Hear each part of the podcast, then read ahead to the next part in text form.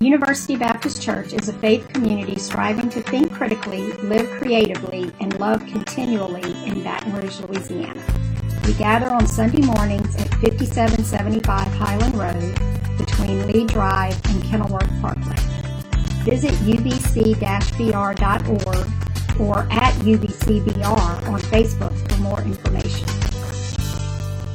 I'm going to have to talk to our uh, office people. I think our copier's not working as well as it used to. The words just seem to get fuzzier and fuzzier. I'm not really sure how that happens. I uh, have pulled up some sermons recently from when I was a first pastor in Virginia, like 15 years ago or so, and I made this font a little bit bigger to make it easier to read, but the font just has to keep getting bigger and bigger and bigger. Yeah, it's just part of life, isn't it? These past uh, couple, last week and this week and next week, we are talking about um, the church's motto as we work towards the 75th anniversary of University Baptist Church. Um, we celebrate the motto that we have. It's on a lot of the things around campus. It's, it's think critically, live creatively, love continually. And last week, uh, Tanya did a great job of talking with us about thinking critically, why it's so important to us, how this church already does it so well, and how we can do it even better. Next week, Eric has a fun topic of talking about loving continually. All of these are things that we already do well, and we celebrate those things, but we want to keep uh, pouring into those strengths. And so today I get the fun task of talking about living creatively. Now, I can imagine some of you may already be checking out and saying, I'm not a creative person, so this sermon is not for me. But hold on, you don't get off so easily because I'm going to make the argument that all of us are creative. God made each of us creative. Yes, you, even if you can't carry a tune in a bucket or couldn't draw a stick figure, even you are creative. And more than that today, I'm, I'm, i believe that we're going to see that God requires us to use our creativity each and every day. So let's start by defining the word creativity. I, I, brought it from a few different dictionaries, put some things together. The easiest way to describe or to explain what creativity is, it is the ability to imagine and create something that didn't exist before. Does that sound like a fair definition? Good, because if it's not, then the whole sermon's going to have to be rewritten, and we're going to have this. So, does that seem like a good definition to you? Okay, good, thank you. Notice what the definition does not include. It does not say creativity is linked to your ability to draw, to sing, or to write. And that's because creativity is more than that. In its most basic form, it is so much broader than just artistic talents. And we're going to talk about that in a few minutes. Now, I'm going to reference some scriptures and stories from the Bible today, but none of them comes right out and says, live creatively. There's not a single story that points to that because I think the entire scripture, the entire story of the Bible, and then our faith coming out of that for these past 2,000 years is a call to live creatively. But the very first act of creation that we see is, of course, the very first words in the Bible in Genesis chapter 1, 1 through 3 we read that in the beginning, God created. In the beginning, God created the heavens and the earth. Now, the earth was formless and empty, and darkness was over the surface of the deep, and the Spirit of God was hovering over the waters. And God said, Let there be light. And there was light. And the story goes on and on. But I just want to point out that just in these very opening words of the Bible. In the beginning, God created the heavens and the earth, and creation went on from there into the next day, and the next day, and the next day. In the beginning, there was creation, the very first thing mentioned in the Bible. Now, whatever you think of the different creation narratives that are in the Bible, and there are at least two, um, either way, we see that God is a creative God. God made everything that is, and God crafted you and crafted me. This is the prime example of creativity, and it's no, uh, it's no coincidence, I think, that it's the very first thing mentioned in the Bible. Because once again, we reference our definition of creativity the ability to imagine and create something that didn't exist before. Before, the scripture tells us there was nothing. The earth was formless and empty. There was nothing, and then God imagined, God spoke, and then there was something. So that was the beginning. But the first thing I want us to recognize this morning is that creation didn't stop. Creation did not finish on that seventh day, or however we want to interpret the way that the scripture says that God created the earth. It did not stop, it continues. Creation is ongoing. If you think of the story of the universe, it didn't end with the Big Bang, or however we think that it might have been created, or those other concepts and theories. The story was set in motion from there, and it's still not finished. We look around with the, uh, the new James Webb telescope that can show us deeper into the universe than we've ever been able to see before, and we see stars dying and we see new stars still being born. Creation is ongoing in nature around us, even now, as it seems a little early to me for spring. I'm still getting used to the weather patterns around here in Louisiana, but there's already flowers blooming on trees and different places and new things coming up through the dirt. And what was in the dirt? It's where old plants had died and have nourished the ground, and now new things are coming up. Creation is ongoing in our families. This past week, Don and Nancy's family experienced something that we see um, very often in our lives the end of one life and the beginning of a new life. It's ongoing in human society. We're constantly learning from our mistakes, trying to make ourselves better. Sometimes it's a slow process, and sometimes we take two steps forward and three steps back, but we're still moving forward, creating new ways to communicate, new ways to travel, new ways to build. And creation goes on inside of us, too, as individuals. First, of course, we grow physically, but then in other ways as well. And once we're adults, we aren't stagnant. We continue to learn and grow and experience new things, even as we get older. And this is good news. Creation is ongoing. God is still working inside of us, on us, and around us. I want to repeat that. This is good news because God is not finished working on us yet. Paul says in 2 Corinthians 5:17, this means that anyone who belongs to Christ, he talks about the process of coming to Christ, has become a new person. The old life is gone and a new life has begun. Philippians 1 chapter 6, Paul writes to the church in Philippi, I am confident of this that he who began a good work in you will carry it on to completion until the day of Christ Jesus. He's speaking about the process of being saved, of being redeemed. This is not a finished process. It's not something that just happens once you're put under the water in baptism and come out and it stops. No, it starts and it goes on and on and on. Psalm 138, verse 8 in the voice translation says, The eternal God will finish what he started in me. Your faithful love, O eternal one, lasts forever. Do not give up on what your hands have made. Or, if you'd prefer a little more informal source, you can consider the wisdom of Sonny, the incurable optimist played by Dev Patel in the movie The Best Exotic Marigold Hotel, who said, Everything will be all right in the end. If it's not all right, then it's not yet the end. So remember, we are not complete yet. Our story has not been completely written. If you feel like a wreck sometimes, then maybe you are. I'm there too sometimes, but that's not the final word. That's not the end of the story because creation is going on and on. It is not finished yet. The next thing I think it's important for us to recognize that we see in the scripture is that we are sub creators and co authors with God. Now, the scripture in Genesis tells us that God created us in God's image. And I believe one of the most important ways that we are made in God's image is that God is a creator and we are also creators. We are creators along with God. Or if you want to change metaphors, that God is writing the story and we are also authors. God has given us the pen to use. When the Bible says that human beings were created in God's image, I think, again, it means that God made us to be creative. And in the Old Testament, we see examples of scriptures of where God comes upon certain people for certain tasks when the people, for instance, uh, the people of Israel were creating the first tabernacle, um, we see that God enabled the people to use the skills necessary for the task. In Exodus 35 35, it says, God filled the people with skill to do all kinds of work as engravers, designers, embroiderers in blue, purple, and scarlet yarn, and fine linen, and weavers, all of them skilled workers and designers. And throughout this story of how these first uh, followers of Yahweh God built a tabernacle and put things together, we see that God is constantly in that process of creation, of making this beautiful place for God to live. God is calling them to be creative too. You see God's Spirit coming upon the musicians as they dedicate the, the temple in later scriptures. So All of this to say that if we are created in God's image, then we are also creative. And that's true of each and every one of you in this room. This is not something that skips a generation.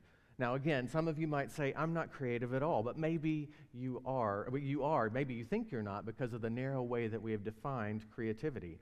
In the English language, the word creativity has evolved over the years. Right now, when we hear it, we think of artistic talents, maybe painting or music, dance or storytelling, but creativity is so much broader than that. All of us were children once. Some of us still act like it from time to time, but all children are creative when they play. They come up with names and stories for their dolls and their toys, stories that didn't exist before. They take a box full of building blocks and create a dinosaur or some kind of other creation that none of us ever could have come up with. That is creativity, pure and simple creation and we're still creative, even as adults. Most of us who have made it to adulthood, once we get to be a certain age, we start to label ourselves. Either we're a creative type or we're not. But by that focus on artistic talents and skills, we crowd out all the other ways that we create. Now, again, we've mentioned music and dancing, painting, digital arts. There are people who are crafty. I'm not one of those people. There are people who sew and who can knit. I'm also not one of those people. Um, there are writers and filmmakers and actors and sculptors and architects. These are the kind of things we usually think about when we think of creativity, but it's not all that it means. Again, the ability to create, to imagine and create something that didn't exist before. Now, that could be a beautiful painting, but it might also be a beautiful spreadsheet that pulls all the numbers together like we need them. Creativity could be writing and performing a mesmerizing piece of music but it could also be building a shelf from materials you have to meet a certain need. Creativity could be sewing a complex quilt, but it could also be cooking a delicious meal, putting together things that didn't exist before. It can be a new story or it can be an old story told in a new way. It can be a graceful dance or it can be a graceful connection between this idea and that idea that had no connection before, and suddenly a light bulb comes on and new possibilities open up. All of these things are creativity. Imagining and creating something that didn't exist before. Just by being a human being, you are creative. If you're an engineer, you have come up with answers and solutions to problems that nobody ever would have been able to come up with. If you're a scientist, you have tested and come up with hypothesis, an idea, and tested it and tr- tried to find out whether or not it was true. If you're a teacher, you've been in the classroom and found some new way to speak to the students that you're teaching, a new image to use, or some way to help get a point across. That is creativity. An accountant has to be creative in the way that you deal with numbers and finances because the world is always changing and finances change, and we have to keep up with them. Those of you who are in helping professions, doctors, nurses, social workers, you sit down with somebody and you hear them, and suddenly you understand what's going on in a way that you can help them. That is creativity. And let's be honest for a minute about those creative types. There are those who have an abundance of artistic talents, but if they were the only ones in the world, we'd all still be in the Stone Age. Honestly, we'd have beautiful cave paintings but we'd still be living in caves. Because for all those cave painters, there had to be someone who imagined what it would be like to live outside the cave. For all those actors and directors, there has to be someone who can build a theater, someone who can figure out how to sell tickets. For all those who have the artistic gifts, there are those that have to be the ones who can imagine an order and a structure to the world. So creativity is both orderly and artistic. Now, here's a fun little tangent, and I call it a tangent because um, it doesn't exactly fit into what we're talking about, but I think it's so important for us to understand about creativity, and this is that faith requires creativity. In a sense, everything we do in the life of faith requires creativity on our part. Ephesians 2, chapter 10, uh, Paul writes to the church at Ephesus For we are God's handiwork, created in Christ Jesus to do good works which God prepared in advance for us to do. In the voice translation, I like this even better. It says, For we are the product of his hand, heaven's poetry etched on lives, created in the anointed Jesus to accomplish the good works God arranged long ago. I thought about this verse a lot this week because it so beautifully ties together the ideas that we are created and that we create alongside God. And our faith requires creativity. And what do I mean when I say that? Because nothing in the life of faith makes sense, or very little in the life of faith makes sense at face value. Maybe that's why Paul could say we walk by faith and not by sight. Let's start with the great command that Tanya mentioned last week the love the Lord your God with all your heart, soul, mind, and strength, and love your neighbor as yourself. It's beautiful. It's nice and compact. Jesus brought together two different strands from the Old Testament and put them together and said, This is what it means to live a life following God. But immediately you start asking questions about that. Well, what does it mean to love? What is love exactly? It's kind of intangible. God, of course, is intangible. We can't see this thing, this person, this being that we're supposed to be loving. And who is our neighbor? That's the immediate question that the young man asked when he got the, when he got the answer. He's like, Well, who's my neighbor? We have to start asking these questions and being creative about it. That's the only way we can understand and really follow what it means to love God and love our neighbor. So, by definition, to live out faith requires creativity. It requires us to imagine something that we can't see or feel or hear or prove. If you go through a lot of the commandments that Jesus gives, it requires us to use our creativity and faith hand in hand because Jesus didn't give us a textbook to live by, did he? Jesus gave us examples, examples to live by. So we can find ourselves in the story and see where we might go from there. Now, you are probably never going to find yourself in sandals in the Middle East standing over a woman who's been, commi- who's been con- um, convicted of adultery or been accused of adultery and stopping people from stoning her to death. You probably are not ever going to f- walk right into that experience and know what to do. But you will definitely encounter somebody, probably this week, who has been treated unjustly and unfairly. What will you do? You will probably never be approached by a blind man who thinks that you can help him see. But you will definitely this week encounter someone who needs your help in some way. What will you do? The Bible doesn't spell it out. We have to work it out by faith and imagination. You will probably never be approached like Jesus was by a crazy man in a graveyard wearing nothing but chains, filled with demons, and begging you to leave. But this week, you will encounter someone who is sick or emotionally broken in some way. What will you do? What would Jesus do in those situations that we come upon? We can only use our imagination, and that's exactly why Jesus used so many stories to get his points across. So every week when I'm working on these sermons, I always come to this place, and sometimes it's early in the week, sometimes it's late in the week. And this week I struggled with this question all the way up till the end, till yesterday, and that's the question of so what? What difference does it make to us? And that's been the hardest question for me this week. What difference does it make to you and me? All of this talk about creativity and living creatively. Is it some attempt to make you all feel better because you didn't win that art competition in fifth grade? No.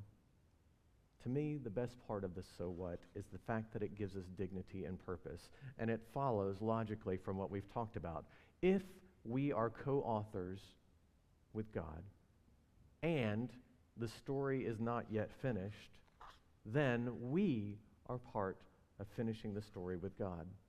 Now, I was reminded as I was thinking about this and what I mean by finishing the story.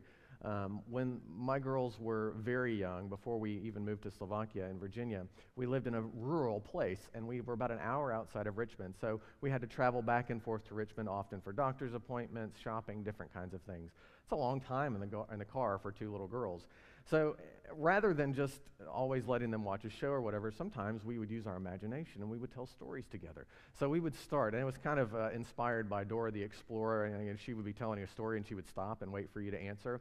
So we, we, I can't even remember the names of the characters. One of them was a rhinoceros, and one of them was a turtle.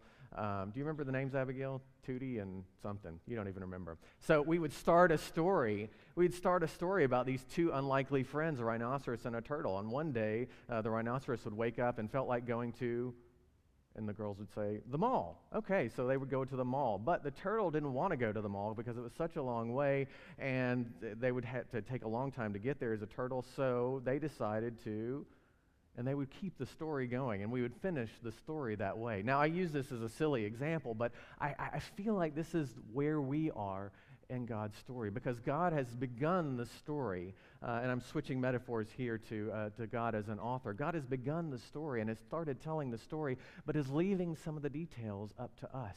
God has given us the pen, and we can work on the story ourselves.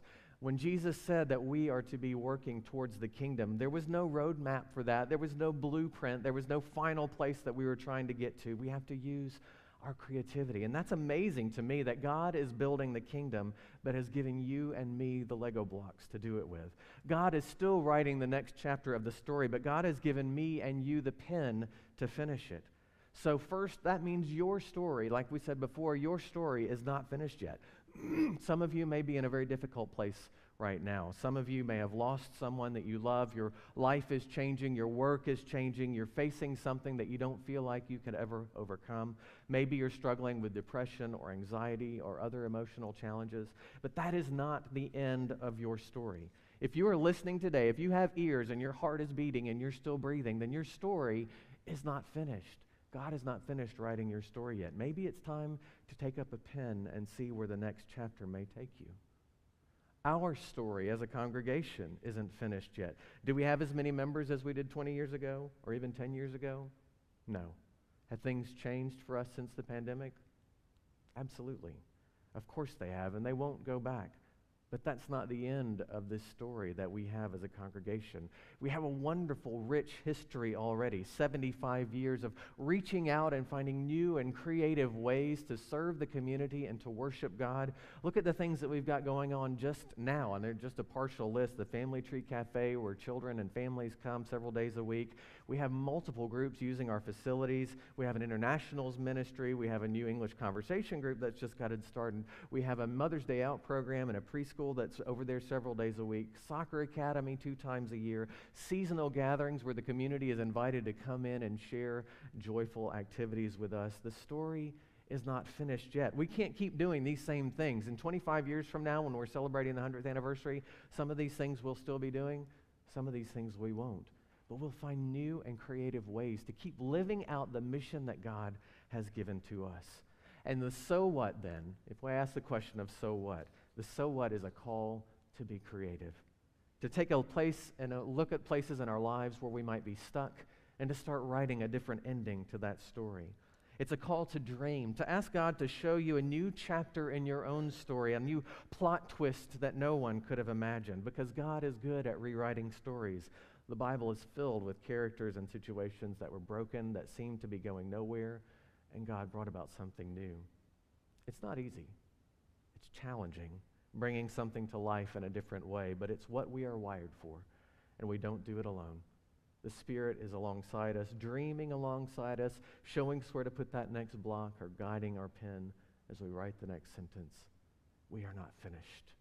And that is wonderful news for us this morning as our response time, I want to invite you in the time of sharing the journey. Get into groups of two or three or four and just talk about what this has brought out for you. Maybe something in your own life, a new chapter that needs to be written, or, or maybe a new way that you can see this church expressing our faith and the God's kingdom here in this community. I invite you to get together in groups and talk about this. We'll have three or four minutes for you to discuss, and if any really good ideas come out, write them down and we'll share them with each other. So go ahead and do that now. Get into small groups and we'll have that discussion.